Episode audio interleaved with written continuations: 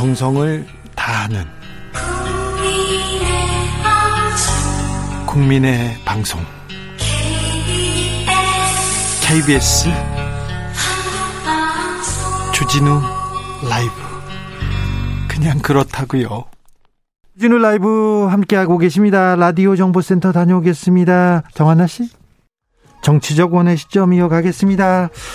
아, 민주당이 보여줘야 될 때, 민주당이 실력을 그 보여줘야 될 때 이 얘기 하다가 끝났는데요. 8823님께서 민주당 대선 기획단장으로 조웅천 의원 추천합니다. 청년 최고위원 김혜영 의원 거론되던데 좀 민주당은 변화를 하려고 합니까?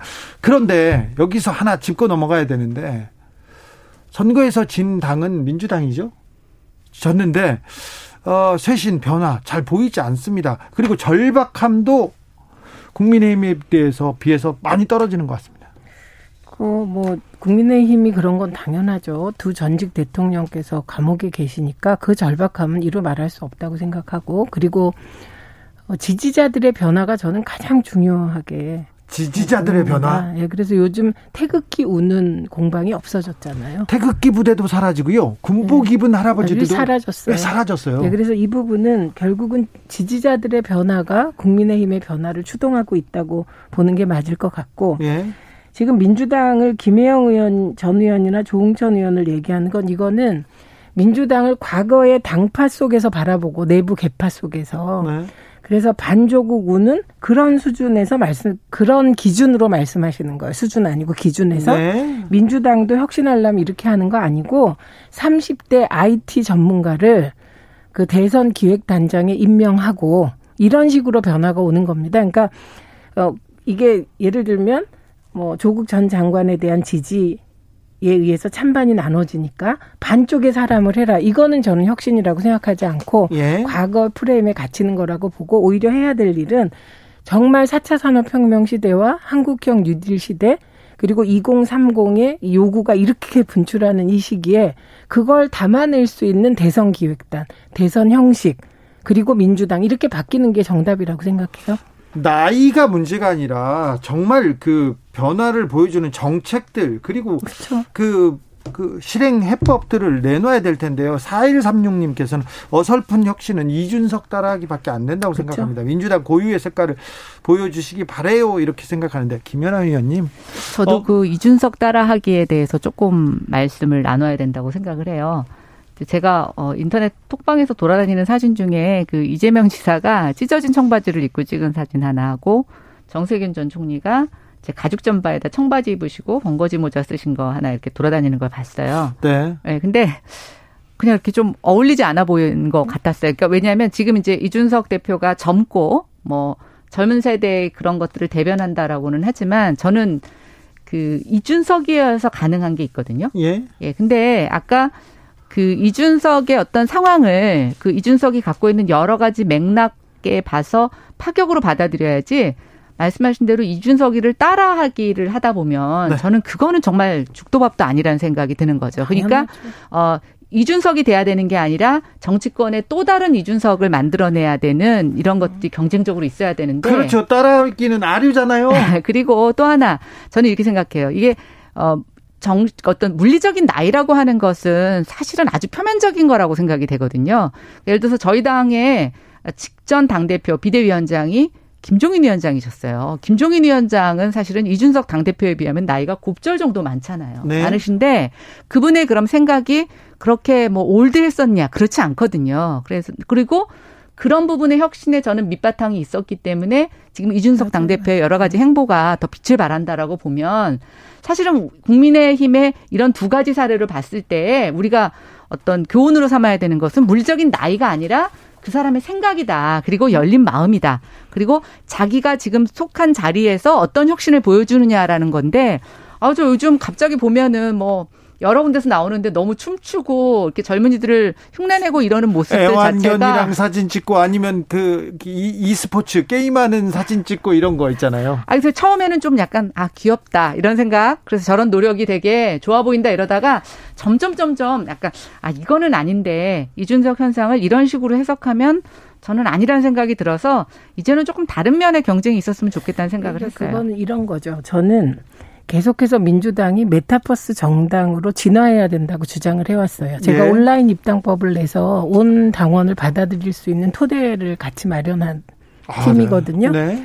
그런데 중요한 것은 민주당은 컨텐츠가 많이 있습니다. 네. 집권 세력이기도 하고 사실은 이재명 지사 같은 경우는 기본 시리즈뿐만 아니라 성남시장 두 번, 그리고 경기도지사를 하면서 실제 행정 경험도 풍부하고 돌파해낸 정책들이 있어요. 성남시에서는 청년 그리고 아동 정책을 그렇죠. 잘 해서 네. 그게 전국에 아니, 경기도도 마찬가지고 그래서 경기도가 이분이 처음에는 꼴찌에서 두 번째 평가를 받다가 늘 부동의 1위거든요. 경기도 도민들의 거의 70% 이상이 지지를 하는데 중요한 거는 그 예를 들면 정세균 후보도 콘텐츠가 많아요. 그래서 오히려 민주당에 지금 필요한 거는 예를 들면 경선 과정에서 어 4차 산업 혁명으로 혁명을 지향하는 틀, 형식도 필요하고 이런 거지.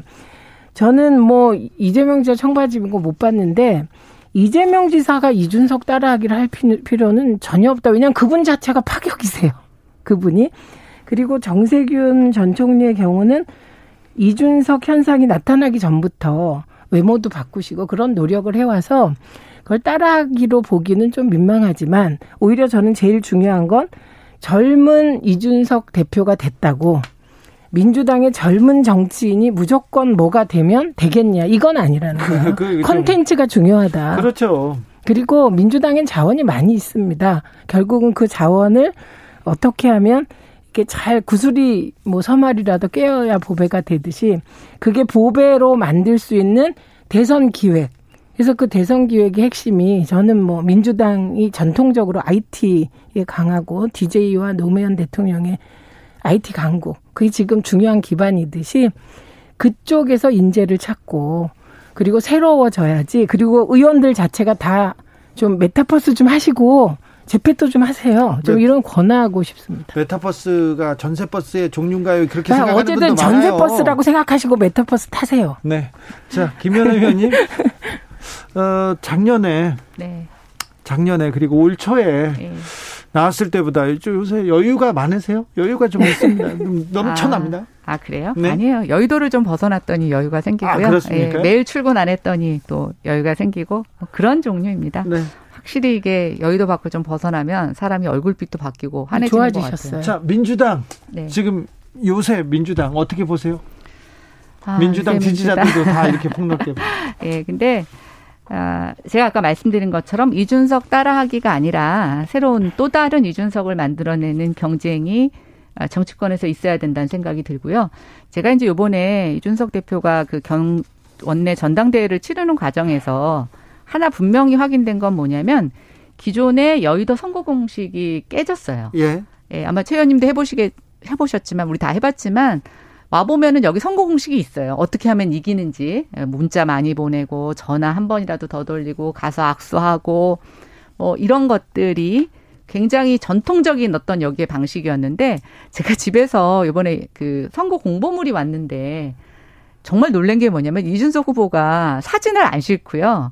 손글씨를 써가지고 네 페이지의 편지를 보냈어요. 근데 그냥 겉보기로 보면은 되게 성의 없어 보이는 건데 너무나 독특해서 제가 처음부터 끝까지 읽어봤거든요. 근데 아 이게 이준석이 아니고 다른 사람이 이렇게 했으면 먹혔을까? 라고 생각해 보면 아닌데 어쨌든 뭐 요번에 돈도 3천만 원밖에 쓰지 않았다고 하고 캠프도 꾸리지 않고 연설문도 다 자기가 쓰고 뭐 이런 노력들이 저는 하나의 기존의 여의도의 선거 공식을 분명히 깬 결과로 나왔는데 이게 과연 여의도 전체 정치 방정식을 뒤흔들 만큼의 요인이 될지 아닐지는 이제 앞으로 조금 더 지켜봐야 된다고 생각이 들어요. 그러나 네. 저는 그랬으면 좋겠어요. 처음에 여의도에 들어와서 이런 뻔한 여의도 공식에 좌절하고 또 얼마 잊지 못하고 나갔던 사람들이 이번 기회를 통해서 아 나도 들어가서 살아남고 변화해서 바꿔야 되겠다라는 의지를 줄 수 있는 계기가 됐으면 좋겠고 민주당 안에서도 아마 처음에 들어올 땐 그런 마음이 아니었지만 와서 많이 좌절하셨던 의원들이 계실 거예요. 그런 의원들이 좀 본연의 자기의 색깔과 이런 것들을 찾아가는 과정이 된다면 저는 정치권 자체가 굉장히 물이 개선되는 그런 상황이 되지 않을까 싶어요. 5785님께서 태극기 부대 지난 주말에 세종 왔었습니다. 얘기합니다. 태극기 부대가 있어요. 정광훈 목사도 잘 있습니다. 제가 어디서 뭘 하고 있는지는 어 제가 잘 전해드릴 아니, 테니까. 물론 음. 어 제가 남양주 사는데 구리 그 롯데백화점 앞에 지금도 박근혜 전 대통령 석방 뭐 하면서 하는 분들이 있어요. 계십니다. 서초동에도 있고 강남역에도 있고요. 국민의힘의 태극기 부대가 동원되는 주력 부대로 느껴졌던 때가 있는데 그 현상이 사라졌다. 네. 이게 가장 중요한 포인트. 그렇죠. 국민의힘 지지자들도 굉장히 절박하고 네. 절실하게 지금 정권을 대, 그 찾아가겠다 이런 생각이 있는 거예요. 네, 민주당 지지자들도 지금부터 절실해지지 않을까. 네. 그런 생각이 듭니다. 0937님께서 나이우는 자체가 꼰대고 혁신도 아닙니다. 음. 이둥, 이준석 당선에서 이제 제대로 된 야당의 역할에 초점을 맞춥시다 얘기합니다. 그러게 그래야죠. 한부라비님께서는 이준석 대표는 8월 말이 고비입니다. 음. 과연 국민의힘 대권 후보들 파워 게임에서 버틸 수 있을까요? 얘기합니다. 일단 홍준표 의원이 들어올 것 같습니다. 그리고 윤 총장하고 관계는 어떻게 될까요? 일단 홍준표 의원 들어오는 데는 무리가 없겠죠? 네, 일단 뭐 이준석 대표가 뭐 통 크게 얘기를 하고 있고 사실은 좀 말씀드리자면 그 선거운동도 김기현 아니요 김기현 원내대표 비상대책위원 대행 하실 때 내부적으로 얘기가 있었어요. 예. 그래서 예. 크게 걸림돌이 없는 것처럼 진행이 되던 상황이었는데 이제 이게 전당대회 그 막 선거 모드로 가면서 굳이 저희가 이거를 먼저 옮길 올릴 필요성이 없다고 생각해서 안 올린 거라서 음. 저는 뭐 그거는 문제가 그렇죠. 안될 것 같아요. 그렇죠. 오히려 네. 더 문제는 저는 지금 그 국민의힘 부동산 관련하여 권익위 전수조사 받기로 했어요. 네. 근데 중요한 건 권익위 전수조사를 받으려면 개인정보 동의서를 내야 돼요. 동의서 다 내지 않았습니까 지금? 그 그게 아직 처리가 안 돼 있다고 오늘 아침에 이제 최 아직도 안 됐어요. 최고에서 이게 그게 당 차원에서 받았다는 거잖아요. 그게 권익위에서 받아야 된대요. 네. 아니 뭐당 네, 차원에서 네, 냈는데 그거 뭐 거기다 다시 아니, 내는 그런데 뭐 중요한 거는 어 그게 이제 전현희 위원장이 뭐 직무 회피 문제로 그게 같이 늦어지고 있는 느낌이라 저는 이런 문제는 뭐 어, 그 여당 추천위원이 또 있어요. 전현희 위원장 말고. 네. 민주당 할 때 야당 추천위원이 들어갔거든요. 그러니까 전현희 위원장에 대해서 이런저런 얘기를 하면 오히려 여당 추천 다른 위원이 계세요. 그분이 들어가시면 됩니다. 그래서 길이 여러 가지가 있기 아니, 그러니까 뭐 때문에 뭐 저는 걸림돌은 그 빨리 해결하고 하나씩 넘어갔으면 저도 좋겠어요. 이게 너무 네. 늦어지면 오히려 대선 전국에서 야당의 어, 치명타가 될 수도 있다고 생각이 돼요. 네, 그래서 네. 어쨌든 뭐 매는 빨리 맞는 게 좋다고 저는 빨리 하는 게 좋은데 그럼에도 불구하고 전현희 위원장의 지금의 어떤 그런 입장 표명은 저는 정말 적절하지 않다고 생각이 돼요. 근데 정의당에서도 오늘 비판했잖아요. 제가 이제 취재를 해봤더니 그냥 법적으로 이해 충돌이 아니다라고만 얘기했대요. 그런데 그걸 좀 확대하는 분위기가 있다. 그래서 무슨 말이냐면 이 국민권익위의 제도와 관련하여 이해 충돌이 자신이 몸담았던 단체 인연이래요. 그 민주당 해당되죠? 열린민주당이 해당이 돼요.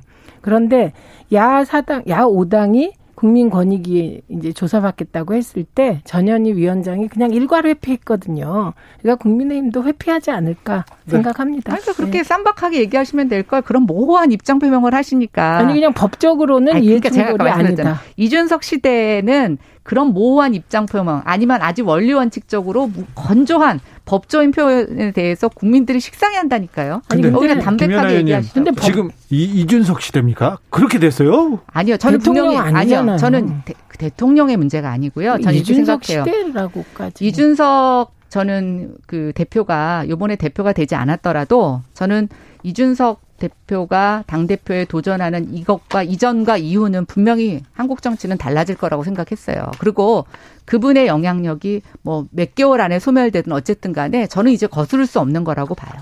아니, 뭐 왔다 갔다 하면서 바뀌겠죠. 역사가 나선형으로 발전하니까. 근데 중요한 건 저는 전현희 위원장이 이건 법적으로 그 직무회피 사안이 아니다. 거기까지 얘기할 수 있다고 생각합니다. 그런데 그래서 어떻게 하겠다에 대해서 빨리 답하시면 될 것 같아요. 네. 음, 임시국회가 6월에 열리는데 이거 하나는 좀 해라. 이거 하나는 꼭 처리하고 넘어가다 이렇게 훈수 하나씩 더 주십시오. 아니, 저 부동산 해결해야죠. 민주당은 부동산 해결해야 된다. 그러고 저 국민의힘에서는요? 그 손실보상법 관련돼서 네. 조금 빨리 그 집행이 이루어지게끔 이 자영업자들 문제가 저는 지금 부동산 문제보다 더 좀 심각한 것 같아요. 네. 네. 이게 흔히 언론개혁법 네. 얘기하는데 그건 그냥 여야가 합의 수준에서 하시면 되고요. 네, 네. 가장 부동산 챙기고 건 부동산이라고 생각합니다. 그리고 소상공인 또 손실보상제 챙기고요. 네. 어, 경쟁하겠죠. 민생 경쟁하겠죠. 네. 네. 지켜보겠습니다. 정치적 원의 시정 최민희, 김연아, 김연아, 최민희 두 분 오늘도 감사했습니다. 네, 감사합니다. 고맙습니다. 정치 피로, 사건 사고로 인한 피로, 고달픈 일상에서 오는 피로. 오늘 시사하셨습니까? 경험해 보세요. 들은 날과 안 들은 날의 차이. 여러분의 피로를 날려줄 저녁 한 끼 시사. 추진우 라이브.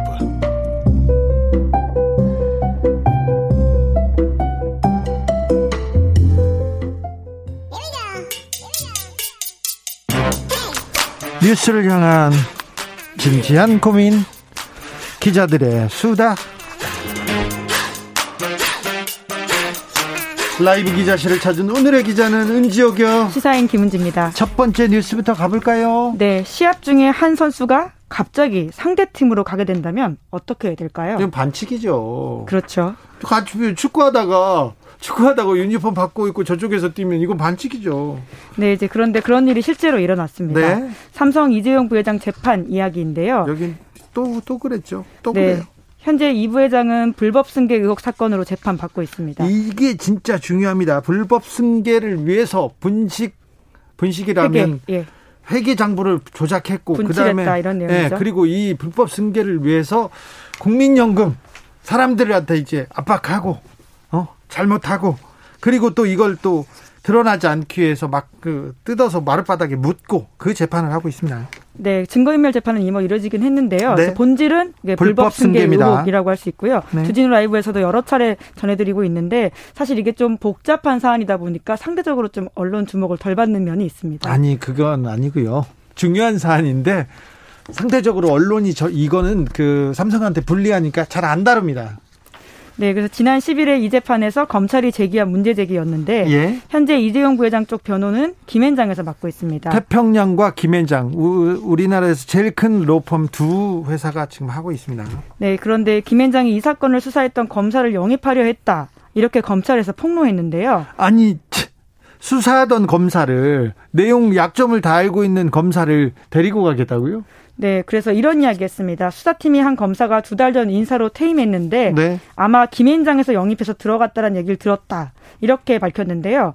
해당 검사는 말씀처럼 이재용 부회장의 불법 승계 의혹 수사팀에서 2년 동안 수사를 맡았었고요. 그 이후에도 공소 유지를 위해서 구성됐던 특별 공판팀에도 소속되어 있었습니다. 이재용 부회장 수사팀의 핵심이라는 얘기인데요. 네, 이제 그러니까 형사 재판을 피고인과 검찰이 증거를 놓고 치열하게 유무죄를 다투는 경기라고 본다면요. 심판은 판사고요. 그렇죠. A, B팀 경기 중에 갑자기 A팀 선수가 말씀처럼 B팀으로 갔다. 이렇게 봐야 되겠죠. 예. 그건 단순하게 인원이 이동한 게 아니라 A팀 선수가 2년 동안 익혔던 A팀의 전략 전술, 내부 기밀 이걸 다 빠삭하게 알고 있다라는 이야기잖아요. 그 노하우 들고 경기 중에 갑자기 B팀 갔다. 라고 하면 공정한 경기라고 볼 수 없죠. 아니요. 근데 어느 순간에 A팀 선수가 B팀으로 그냥 가기만 했을까요? A팀 선수로 뛰면서 B팀한테 삼성한테 다 알려주고 그래 그런 건 아닌가요? 강력하게 의심해 봅니다. 의심을 받을 수밖에 없는 그런 일을 이 검사가 지금 하고 있어요. 김앤장이 하고 있고요. 김앤장 뭐라고 합니까? 네, 그래서 변호인 측에서는 감당하기 어려운 모욕감이 든다 이렇게 반박을 했습니다. 누가요? 뭐가요? 네, 법정에서 그렇게 이야기한 건데요. 물론 그 당시는 이 사실 자체에 대한 확인도 되지 않았는데 게다가 이게 증인 신문과 상관이 없고 설사 그렇다고 하더라도 공정하고 객관적으로 우린 진행하고 있다 이런 취지의 반박을 했다고 누가요? 김앤장이요? 네 그렇습니다. 김앤장이 강제징용 재판할 때 공정하고 공정하게 했습니까? 아, 일본 전범 기업의 편에서 어, 박근혜 청와대한테 어, 로비해가지고 외무부 외교부죠 외교부 법무부를 동원해가지고 참 네. 네, 이제 그런데 사실관계를 명확하게 하자면요. 한겨레 보도에 따르면 김앤장 관계자가 이렇게 밝혔다라고 하는데 먼저 퇴임했던 그 검사에게 김앤장이 입사를 제의하지 않은 것으로 안다라고 하면서 그리고는 여러 가지 상황을 고려해서 입사 문제는 그때 없었던 문제로 됐다라고 했습니다. 그러니까 결과적으로 이루어지지 않은 인사다 이렇게 밝힌 건데요. 그러면 김앤장의 설명이면 해당 검사가 내가 이렇게 이렇게 어, 가고 싶으니까 받아달라 이렇게 했다는 건가요? 만약에 그런 상황이라면 사실 더 문제가 됩니다. 그러니까요. 진행자의 말씀처럼 지난 음. 2년 동안 실제로 그럼 뭘 알려준 거냐 이런 의심을 받을 수밖에 없는 상황이긴 하거든요. 네. 네. 그런데 이런 일들이 처음 있는 게 아니다라는 것도 문제가 되고 있습니다. 처음 일이 아니에요. 이런 일 많았어요. 네, 그렇습니다. 2019년에 김앤장이 당시에 검찰 디지털 포렌식 수사관을 영입하려고 했던 적이 있었는데요. 이 사건도 아까 말씀하셨던 그 증거인멸과 관련되어 있는 소위 삼바 사건이라고 할 수 있습니다. 네. 여기서도 검찰이 반발해서 무산된 적이 있다고 하고요. 네. 그리고 봉욱 변호사가 삼성 준법감시위원회 합류해서 논란이 된 바가 있는데 네. 봉 검사는 봉 지금 변호사죠. 2017년 5월부터 2019년 6월 대검 차장 검사로 재직했습니다. 그러면 검찰총장하고 검찰청 차장이기 때문에 보고를 받습니다. 중요 사건은 보고를 받아요. 삼성 사건이 그때 중요 사건이었거든요. 그렇죠. 근데 그런데 퇴직하고 7개월 만에 삼성 중감위 위원으로 합류해서 부적절하다 이런 비판들이 있었습니다. 역사와 전통이 있습니다. 그 전에도 많은 사람들이 삼성을 위해서 연구하고 노력하고 그러다가 삼성한테 가거나 삼성의 일을 맡곤 했죠. 그런 검사들 데려오라고 하면 지금 검사 출신들 데려오라고 하면 전세버스에 두 대 태워가지고 지금 데려올 수도 있어요. 출석 불러도 되고.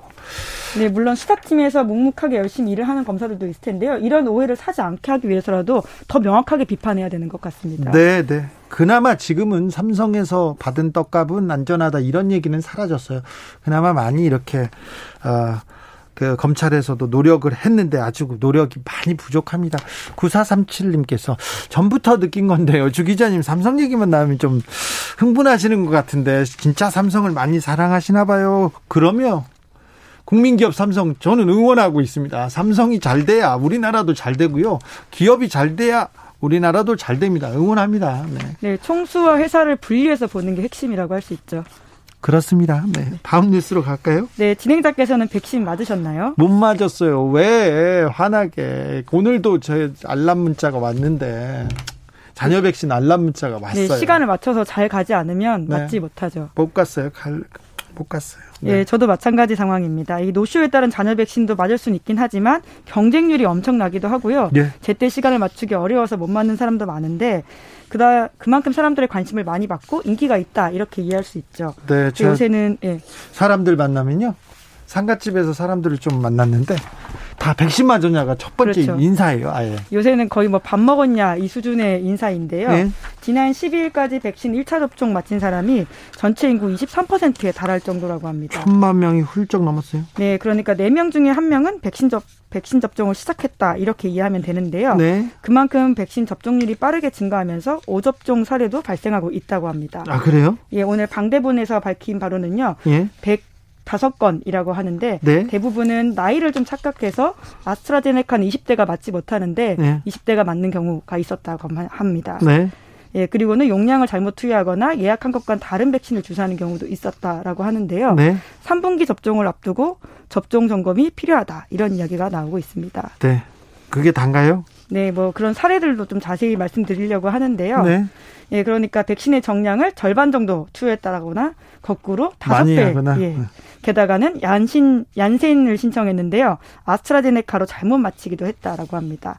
다행히 이런 상황에서 건강에 심각한 이상이 나타난 사례는 없었다라고 하는데요. 오접종 사례를 통틀어서 큰 큰 문제가 있었다는 거는 별로 없죠. 그런 네, 뉴스는. 지금까지는 건강에 문제가 있었다 이런 뉴스는 없는데요. 네. 다만 이제 이런 일이 반복되면 접종에 대한 신뢰도가 떨어질 수 있기 때문에 당국이 좀 더 신경 써야 된다 어, 이런 네. 이야기 나오고 있습니다. 신경 써야 됩니다. 건강에 대한 문제고 이런 안전에 대한 문제는 한 건이 나왔더라도 신경을 써야죠. 그런데 천만 건이 활 넘었는데 지금 네. 오접종이 105건이면 다른 나라에 비해서는 굉장히 잘하고 있습니다만 그래도 더 안전에 신경을 써야 됩니다. 네, 거의 1,500만 건 가까운 수준으로 지금 올라갔습니다. 거기서 105건인데 그러더라도 네. 오접종은 나오면 안 됩니다. 네, 그, 왜냐하면 하반기에 모더나 노바백신 이런 것들이 추가되기 때문에 사람들이 좀 더 신경을 써야 되는 측면이 있거든요. 네. 어, 기자들이 자기들이 자녀 백신 빨리 맞기 위해서 이렇게 이런 기사를 막 쓰고 그러는 건 아니겠죠?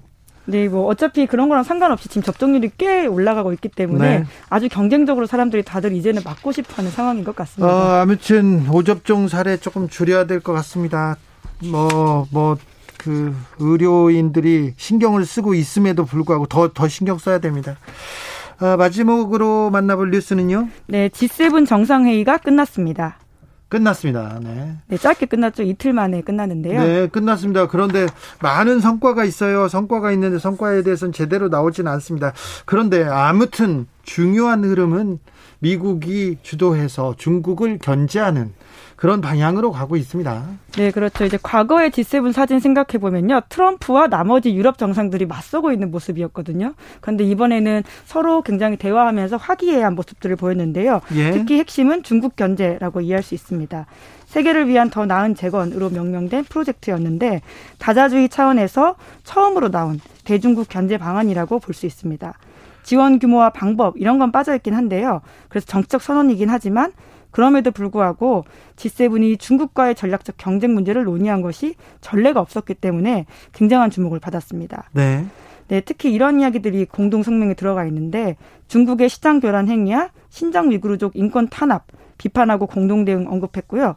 또 중국이 극도의 거부감을 보이고 있는 대만과 홍콩 문제에도 공동 성명이 담겼습니다. 네. 지금까지는 언급되지 않았기 때문에 굉장히 큰 변화라고 이해하시면 됩니다.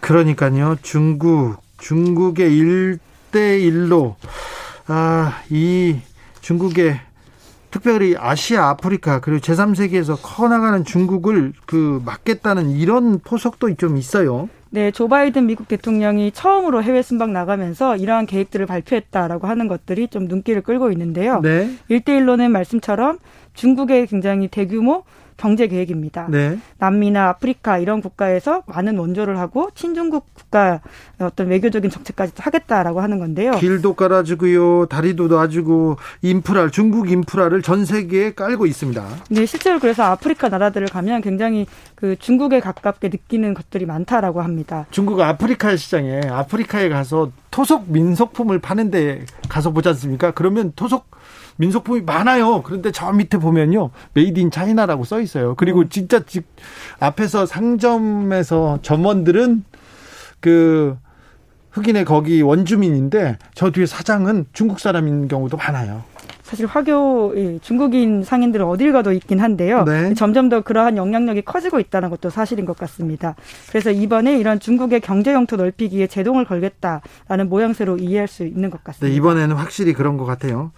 아, 그런데 미국이 트럼프 대통령도 중국을 계속 견제하고 심한 갈등을 맺고 있을 때, 빚고 있을 때 다른 나라 정상들은 좀 온도 차가 컸거든요. 이번에는 어땠습니까? 네, 이번에는 조금 다른 모습을 보였는데요. 이제 그럼에도 불구하고 완전히 미국과 이해관계를 같이 하진 않습니다. 네. 왜냐하면 유럽은 중국과의 외교 그리고 또 이제 특히 무역 경제 관계들이 맞닿아 있기 때문인데요. 네. 수백만 대 자동차를 중국에 수출하는 독일이나 일대일로에 이미 동참한 이탈리아 같은 것들은 아무래도 온도 차이가 날 수밖에 없거든요. 예. 이제 그럼에도 불구하고 이번에는 이렇게 유럽이 주요 경제 파트너국인 중국을 견제하는 모양새를 냈다라고 하는 게 눈길을 끌고요.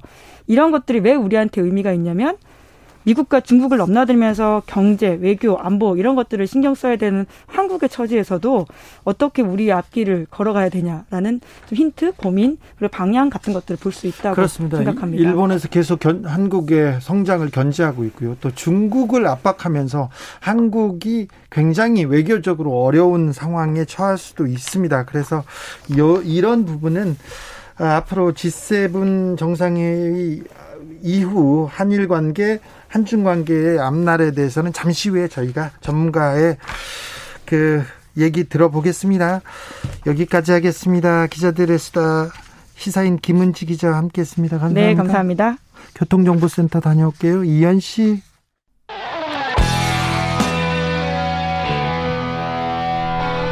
스치기만 해도 똑똑해진다. 드라이브 스루 시사 주진우 라이브.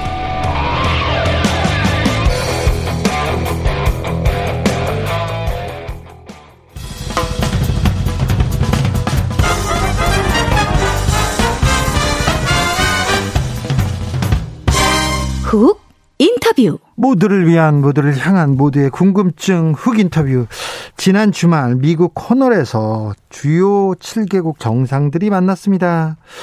거기에 문재인 대통령도 있었고요. 북한의 대화 재개를 촉구했고요. 중국의 인권 그리고 대만 홍콩 문제 압박을 본격화했는데요. 아, 문재인 대통령이 어, 많은 정상들을 만났어요. 그런데 일본과는 따로 회담을 갖지는 못했습니다. 일본의 일방적인 취소 때문이라고 하는데 스가 일본 총리의 속내는 뭘까요? 그리고 한일 관계, 북한 관계, 그리고 중국 관계는 어떻게 풀어야 할지 아, 심도 있게 이야기 나눠보겠습니다. 박원곤 이화여대 북한학과 교수님 안녕하세요. 네, 안녕하세요. 어, 정상회담이 정상회의가 열렸습니다. G7 정상회의에서 어, 우리가 주목해야 할 부분은 뭡니까? 워낙 방대한 양의 그 공동 성명이 나왔습니다. 네. 총 70항이고요. 어이구. A4 용지로 40페이지 가까이 되는 내용입니다. 네. 워낙 많은 부분들이 다뤄졌다라고 음, 판단이 되고요. 네. 어, G7 공식 페이지 홈페이지에 보면은 그래도 크게 이제 다섯 가지 분야를 얘기를 하고는 있습니다. 코로나 바이러스 종식, 경제 재건, 자유와 공정한 무역, 기후 변화, 가치 공유. 근데 좀 좁혀서 말씀을 드리면 결국 두 분야에서 이번 그 공동성명과 G7 회의가 초점을 맞췄다라고 생각이 되는데요. 첫 번째는 역시 코로나19 대응과 경제 재건이죠. 뭐 가장 심각한 문제고 두 번째는 중국 견제의 내용들이 있습니다. 네. 어, 뭐 이 중에 한국이랑 뭐 둘 다 우리한테 굉장히 중요하지만 특히 코로나19 대응과 경제 재건 쪽에 보면은 G7이 세계에서 가장 부유한 국가들 아닙니까? 그리고 사실은 백신을 대부분 갖고 있죠. 그래서 이들 국가가 2023년까지 최소 10억 회 분의 코로나 백신을 저개발 국가들을 위해 내놓겠다라고 공동성명에서 발표를 했습니다. 예. 미국이 5억 회분을 내놓겠다라고 얘기를 했고요. 영국은 1억 회분을 약속을 했고 우리 한국도 개도국 백신 지원을 위해서 그 코백스 AMC에 올해 1억 달러를 공유하고 내년에는 1억 달러 상당의 현금이나 현물을 추가로 제공을 하겠다라고 발표를 했죠. 그거 외에도 뭐 주목할 만한 게 워낙 많아서 한두 가지만 더 말씀을 드리면 이 법인세율을 최소 15%로 정하는 방안을 추진하겠다라고 일단 합의를 했습니다. 예. 이건 뭐 미국 특히 바이든 대통령의 국내 어젠다랑도 상관이 있죠. 어, 되도록이면 해외 진출하고 한 미국 기업들을 다시 미국 내로 어, 불러들이려고 하는데 법인세율이 워낙 높기 때문에 법인세율 낮은 곳으로 많이들 가지 않습니까? 네. 15%로 정하는 방안. 이건 앞으로 이제 G20 주요국 20회의와 또 OECD 경제개발협력기구에서 통과가 되면 가능성은 굉장히 높아진다라고 생각이 되고요. 또 하나는 뭐 우리도 많이 관심이 있는 이 녹색 혁명 관련된 것. 2050년까지 탄소 순배출 제로를 달성하겠다라고 합의를 했습니다. 그두 번째는 아까 말씀드린 중국 내용인데요. 워낙 뭐 많은 내용들이 다뤄져 있고 특히 중국이 불편할 만한 내용들은 다 들어갔습니다. 예를 들어서 어, 세계 보건기구가 코로나19를 재조사해야 된다. 중국이 뭐 절대 안 된다라고 얘기를 하는 건데 촉구하는 내용이 들어갔고요. 예. 그거 외에도 이제 신장 위구르 자치구 또 홍콩, 대만 또 중국이 비시장 관행을 하고 있다. 투명성이 없고 뭐 한 문제다라는 것까지 다 포함이 됐습니다. 특히 대만 문제는 지난번 한미 미일 정상회담에도 공동성명에 들어갔습니다만 이번 G7 정상선언문에도 대만 이슈가 포함된 것은 처음입니다. 네. 우리나라가 2년 연속 그 참석 했습니다. G7 정상회의에. 네. 아, 이건 어떤 의미가 있습니까? 뭐 이것도 매우 큰 의미가 있다라고 생각이 됩니다. 특히 이번 G7 정상회의는 이전과는 많이 차이가 있죠. 뭐 우리가 다 알다시피 지난 4년간 워낙 미국의 트럼프 대통령이 이전과는 굉장히 다른 어떻게 보면 세계 질서를 흔드는 그런 모습들을 계속 보였고 예. 그래서 2019년 프랑스에서 열린 G7 회의 때는 공동성명조차 나오질 못했습니다. 그런데 이제 바이든 대통령으로 바뀌고 나서 다시 한번 미국을 포함한 서구 민주주의 국가들이 이 인류의 문제를 해결할 수 있는 주도할 수 있는 능력이 있느냐를 보여주는 매우 중요한 회의였는데요. 이 회의에 한국이 초청을 받았다라는 것은 한국이 어, 핵심 파트너 국가로서의 역량과 능력을 일단 인정받은 것이다라고 생각이 됩니다. 특히 한국은 세계 분야 회의에 참석을 했는데요. 그 보건 아까 말씀드린 코로나 19와 재건의 분야에서 참석을 했고 또 하나는 뭐 그거는 당연히 이해가 되죠. 한국이 세계 2의 바이오 의약품 생산 능력 또 방역 의 여러모로 한국이 선도 국가니까요. 네. 두 번째는 열린 사회라는 그런 세션이 있는데 거기서는 자유민주주의 국가로서의 정체성 문제를 얘기를 했습니다. 그 네. 외에도 기후 변화 세션에도 참석을 했는데 이거는 우리도 중시하는 거기 때문에 전반적으로 정리해서 말씀을 드리면 앞으로 G7 미국이 다시 한번 복원하려고 하는 이른바 자유주의적인 국제 질서에 한국을 핵심 파트너로 생각하고 있다라는 것은 이번에 확인이 됐다고 생각이 됩니다. 보리스 총리 옆에 바이든 대통령 옆에 그 사이에 대통령이 딱 있던데. 네. 국제사회에서 한국의 위상이 이만큼 올라간 거는 맞습니까? 그 부분은 이 외교부랑 좀 확인을 해 보실 필요가 있는데요. 네. 제가 이해하기는 그 다자 협의체에서 사진을 찍고 이전을 하고 하는 거는 매우 신중하고 또 민감한 문제입니다. 예? 그래서 보통은 이렇게 하죠. 당연히 그 의장국. 의장국이 가운데 예, 의장국이 가운데 있고요. 예. 두 가지 중에 하나입니다. 좌우로 알파벳 순서로 좌우로 가거나 아니면 참석한 정상들의 재임 기간을 계산을 합니다. 예. 재임 기간이 길수록 앞에 나오고 있는 그런 상황도 있죠. 그리고 보통은 초청국은 근데 앞에 나오지는 않거든요. 예. 근데 제가 이런 말씀을 드린 게 저도 정확하게는 그 사진을 찍을 때 왜 그렇게 됐는지는 지금 말씀드린 이런 아마 그 원칙과 이 의전에 따라서 결정이 됐을 가능성이 높습니다. 네, 알겠습니다. 제가 그거는 취재해 가지고요. 네. 정치자분들한테 다시 말씀드릴게요. 네. 어, G7 정상회담에서 여러 정상들이 만나서 정상회담을 어, 이뤘는데 네. 한일 정상은 만나지 못했어요. 회담을 한다고 했던 것 같은데 어찌 된 일입니까?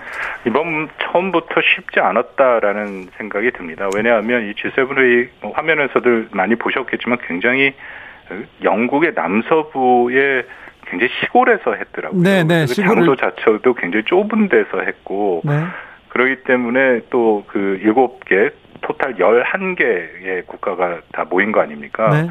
그들이 계속 양자회담을 정상회담을 이어가기 때문에 만약에 한일 간에 그런 정상 간의 모임이 있으려면 사전에 조율을 했어야 됩니다. 네. 그래야 그, 그나마 시간을 좀 떼어놓고 의미 있는 만남이 됐어야 되는데요.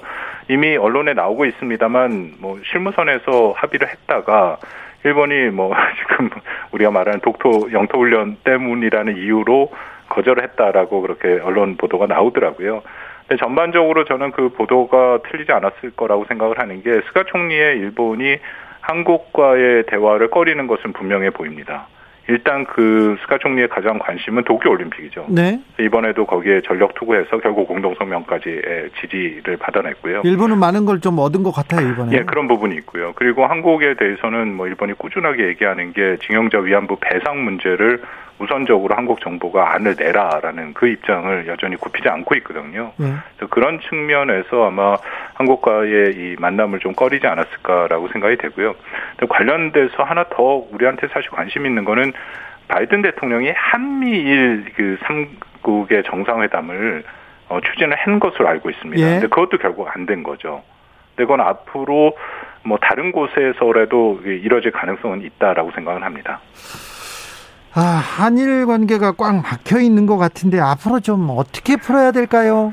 글쎄요, 뭐 이거는 굉장히 어려운 문제라고 생각이 되는데요. 어, 말씀드린 것처럼 일본은 이 징용자와 위안부의 배상 문제를 어떻게 보면 법제화를 해라. 한국에서 법을 만들어서 통과를 해라라는 게 그들의 요구고 우리 입장에서는 일본이 진정성 있는 사과가 없죠. 그러니까 그것에 대해서 우리가 당연히 요구를 할 필요가 있는 것이고요. 근데 그 두가 평행선을 가고 있는 것은 분명합니다. 그러니까 중요한 것은 어쨌든 평행선을 가더라도 좀 만나서 한일 정부가 좀 어, 계속 대화를 해야 되는데 이 만남 자체에 대해서 일본이 굉장히 소극적인 그 모습을 보이고 있거든요. 이번에도 마찬가지고요. 네. 그러니까 이것을 좀 돌파할 뭔가 방안을 우리가 같이 국내할 필요는 있다라고 생각이 됩니다. 스가 총리는 도쿄올림픽 지지를 얻어내면서 이제 관중도 입장하게 시키겠다 이런 얘기까지 하고 한 발 더 나아가고 있어요. 네. 아, G7 정상회의에서 스가 총리가 많이 이루, 이뤘을 텐데, 이뤘는데, 네.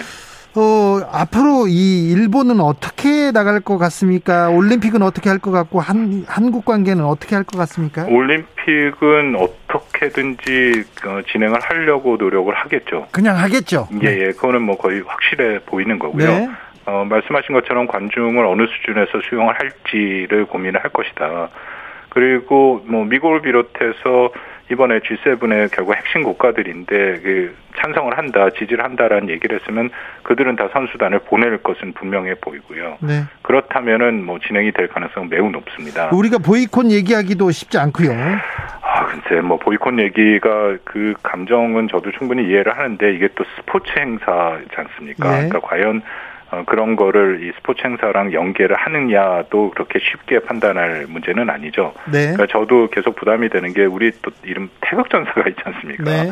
이거 하나 보고 지난 4년간 그렇게 열심히 했는데 혹시라도 잘 못 되면은 그들의 그 노력에 대한 그 아쉬움과 안타까움도 분명히 있거든요. 네. 그러니까 이런 면들은 따로 가고 아까 말씀드린 한일 관계는 이거 정치적으로 풀어내야 된다라고 생각을 합니다. 네. 정상회담의 그 참여한 정부 관계자가 특정 국가를 겨냥한 게 아니다 이러면서 중국 압박 의도가 있는 것은 아니었다 이렇게 강조했는데 예. 어, 떻게 해석해야 됩니까? 이 의미는 우리 정부 문 대통령이 참석했던 아까 세계 회의를 들어갔다 말씀을 드리지 않았습니까? 네. 그 두 번째 회의에 열린 사회라는 회의였거든요. 네. 거기서는 공동 성명이 따로 나왔습니다. 이게 좀뭐 의아한 흔히 있는 일은 아닌데요. 전체 그 공동 성명이 있고, 근데 그 공동 성명에는 중국이라는 국가를 특정해서 얘기를 하지는 않았죠. 예. 그래서 정부 관계자는 그 얘기를 하고 있다라고 판단이 되는데요. 네. 전체적으로는 아까 말씀드린 이 방대한 공동 성명에 뭐 거의 모든 항에서 중국을 겨냥한 모습들은 분명히 있습니다. 네. 그렇기 중... 때문에 중국이 아마 여기에 대해서 강력한 반발과 비판의 목소리 이미 나오고 있, 네, 있는데요. 중국 강력하게 반발하고 있어요. 예, 예. 중국이 반발합니다. 어느 정도 수위가 될 거고요, 될 건지 예상하시는지요? 그리고 예. 우리 외교는 어떤 길을 걸어야 합니까? 뭐 중국의 반발은 중국이 오늘이 휴무일입니다. 공휴일이라서 정부 차원에서는 반발이 아직 나오지는 않았는데요. 아마 앞으로 굉장히 그 구체적인 반발이 나올 가능성이 있다라고 생각이 됩니다. 물론 영국 대사관, 영국에 있는 중중 대사관에서 중국 대사관에서는 조목조목 이미 반발이 나왔고요. 여러모로 한국이 명민한 외교가 필요하죠. 왜냐하면 우리가 말씀 나눈 것처럼 자유주의적인 국제 질서를 또 음, 이런 정체성을 갖고 있는 국가이기도 하고 우리가 자유민주주의 국가니까. 근데 더불어서 우리는 또 중국과의 특수한 관계, 북한 문제도 그렇고요. 그렇다면은 이, 어떻게 보면 우리의 이익을 또 찾아가야 될 부분도 분명히 있거든요. 그러니까 두 부분을 잘 조합을 해서 어, 능동적으로 선제적으로 하는 것이 저는 매우 중요하다라고 생각이 됩니다. 이걸 뭐 반드시 중국 편을 들어라, 뭐 미국 편을 들어라 그런 말씀은 아니고 사드의 교훈은 우리가 북, 중국한테 보복을 받았다라는 게 우리의 교훈이 아니라 우리가 어떻게 보면은 이 원칙을 늦게 정해서 우왕좌왕해서 실기하다가 이 뭔가 어려움에 겪은 그런 사례라고 저는 이해하고 있거든요. 그렇다면 네. 우리가 원칙을 정하고 선제적으로 능동적으로 대응을 할 필요는 있다라고 생각이 됩니다. 네. 7598님께서 세계 서방 세계의 힘의 질서 때문에 그들의 요구를 받아야 하는 상황은 걱정입니다. 이런 지적해 주셨습니다. G7, G7 정상들이 음, 한반도에 대해서도 입을 모았습니다. 성명서도 냈는데요. 네. 한반도의 완전한 비핵화를 강조했습니다. 그리고 북한은 대화에 나서라 이렇게 어, 촉구하기도 했는데요. 이 부분은 어떻게 평가하십니까? 뭐 사실은 굉장히 강경한 공동성명이 포함이 됐고요. 이 내용들은 지난 5월 달에 있었던 G7 외교개발 장관 회의 때 발표된 공동성명의 연장선상에 있습니다. 네. 그러니까 북한이 싫어하는 얘기들이 다 들어간 것은 사실이거든요. 네. 한반도의 완전한 비핵화 외에도 북한은 대량 산상 무기를 비롯한 탄도미사일들을 검증 가능하고 비가역적인 방식으로 포기해야 된다. 이 비가역적인 방식, 돌이킬 수 없는 방식, 이 부분에 대해서 북한이 굉장히 반발합니다. 이것은 패전국한테나 요구하는 사안이다라고 하는데 이번에 포함이 됐고요. 또 하나는 북한이 굉장히 반발하고 있는 대북 제재 이행에 대한 필요성이 있었고 북한 인권 문제까지 들어가 있죠. 네. 물론 그 마지막에는 미국의 대북 외교 준비를 환영한다라는 것도 포함이 돼 있습니다. 근데 전체적인 톤은 북한의 이 핵 문제에 대한 굉장히 강경한 입장을 밝혔다라고 생각이 되거든요. 네. 뭐 북한이 이, 이런 상황에서 반발하고 비판하는 성명이 안 나오면 왜 안 나올까를 우리가 좀 분석할 만한 할 정도의 상황이다라고 일단은 생각을 합니다. 네. 한미 정상회담 이후에 G7도 있었습니다. 근데 어, 북한이 바로 음, 좀 크게 반발하진 않는 것 같아요. 그렇습니다. 한미 정상회담에 있었고 또 그 바이든 행정부가 대북 정책 검토가 끝났고 특히 정상회담에서는 기억들 하시겠지만 나름대로 뭐 최대한 북한을 자극하지 않으려는 그런 발언들이 나오긴 했죠. 공동성명에도 그렇긴 했고 그렇지만 네. 여전히 북한이 매우 어, 반응을 비판적인 반응을 보이고 있는 인권 문제가 논의는 됐지 않습니까? 공동성명에도 포함돼 있고. 근데 북한이 그 이후에 반발한 것은 개인 필명으로 김명철이라는 개인 필명으로 해서 나온 논평. 근데 그건 미사일 지침 폐지에 대한 문제 제기만 있었거든요. 네. 북한이 아직까지는 이 미국의 대북 정책에 대한 공식적인 정부 차원에서의 입장이 확고히 나오지는 않고 있습니다. 대화의 문을 그 걸어 잠그기만 한 거는 아닌 것 같아요. 근데 두 가지 가능성은 다 열려 있죠. 북한이 그래서 상순에 이번 달 상순에 전원 회의를 한다라고 발표를 했는데 아직까지 그 회의가 진행이 되고 시작됐는지는 확인이 안 되거든요. 그래서 조심스럽지만 그 전원회의에서 대북 아, 대미 정책을 비롯한 자신들의 어떤 공식적인 입장을 그게 말씀하신 것처럼 긍정적이 될지 부정적이 될지 둘 다 가능성은 있습니다. 네. 그런 입장이 나올 가능성은 있죠. 어, 문 대통령이 G7 회의 마치고 유럽 3개국 3개국 순방에 나섰습니다. 네. 어, 가서 어떤 뭐 성과 어떤 일을 하시러 가셨어요? 뭐 유럽 국가와는 여러 가지 협의가 필요하다라고 생각이 됩니다. 뭐 지금 당장 중요한 것은 역시 코로나에 대한 것을 어떻게 돌파해 갈 것이냐. 이걸 장기간으로 가기 때문에 유럽 국가의 협력을 통해서 한국이 또 이 바이오 의약품 생산에 2위의 세계 2위의 능력이 있지 않습니까? 네. 그러니까 그들 국가는 또 나름대로 그런 기초 기술이 많이 발달돼 있으니까요. 그런 협력의 장을 공고히 해놓는 것은 매우 중요하고 더불어서 이 이후에 경제를 재건을 할 때 이건 개별 국가만으로 는 되지 않는다라고 판단이 됩니다. 세계 의 음. 국가 또 중심 국가들과 같이 힘을 합쳐서 특히 뭐 우리가 많이 걱정을 해야 될 저개발 국가들이 굉장히 피해를 많이 받고 있지 않습니까? 그들을 어떻게 도와야 할 것인가도 좀 같이 논의되는 그런 장이 될 것이다라고 생각을 합니다. 네. 여기까지 듣겠습니다. 박원곤 이화여대 북한학과 교수였습니다. 말씀 감사합니다. 예, 감사합니다. 오늘도 수고하고 지친 자들이여 여기로 오라. 이곳은 주기자의 시사 맛집 주토피아 주진우 라이브.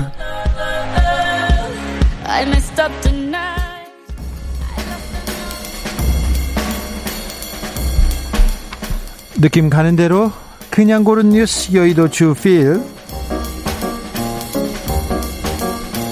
우주 여행 티켓 낙찰 10분 비행에 312억 원 와이팅 기사인데요.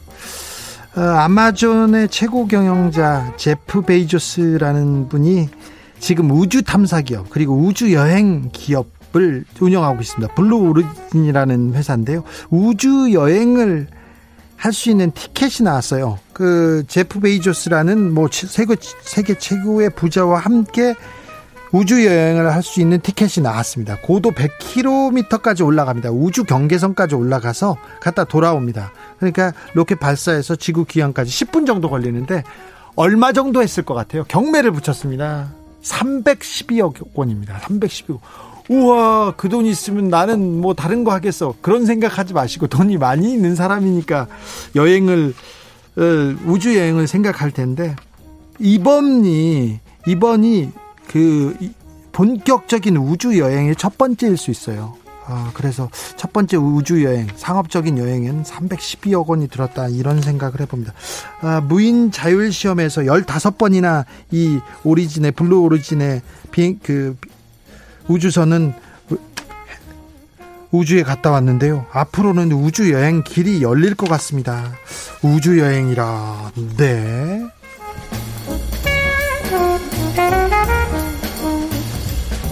살려줘요 하수 하수구에 끼어 머리만 쏙 새끼 라쿤 울먹울먹 서울신문 기사입니다.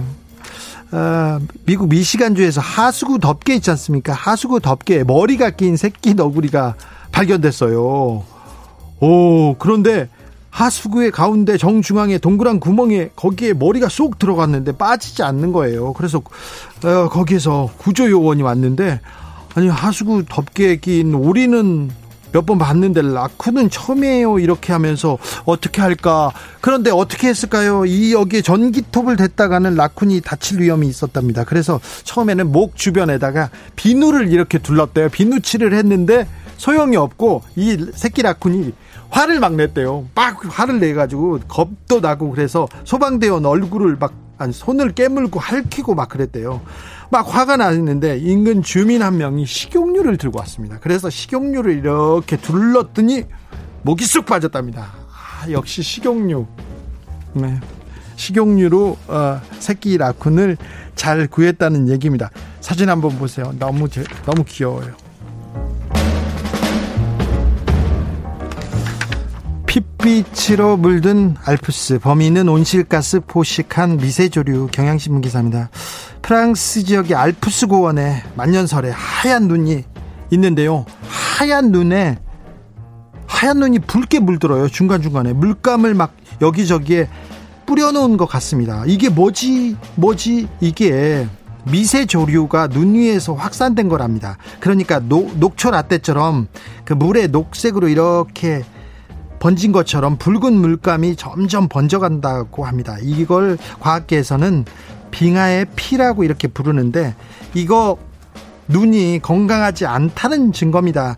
이산화탄소가 증가했고요. 알프스 눈 속에서 미세조류가 이렇게 확산돼서 이렇게 점점 눈을 빨리 녹게 만들고 있다고 합니다. 자, 이 미세조류 자, 무, 눈을 이렇게 빨리 녹게 만들고 기후변화 부채질하고 그럼 결국 또 이산화탄소도 증가되고 환경을 지키는 것은요 기후변화에 대응, 대응하는 것은 늦출 수 없습니다. 생존의 문제라는 거 다시 한번 반복하겠습니다. 생존의 문제입니다. 환경은. 이승환의 붉은 낙타 들으면서 저는 여기서 인사드리겠습니다. 내일 오후 5시 5분에 저는 돌아오겠습니다. 지금까지 주진우였습니다.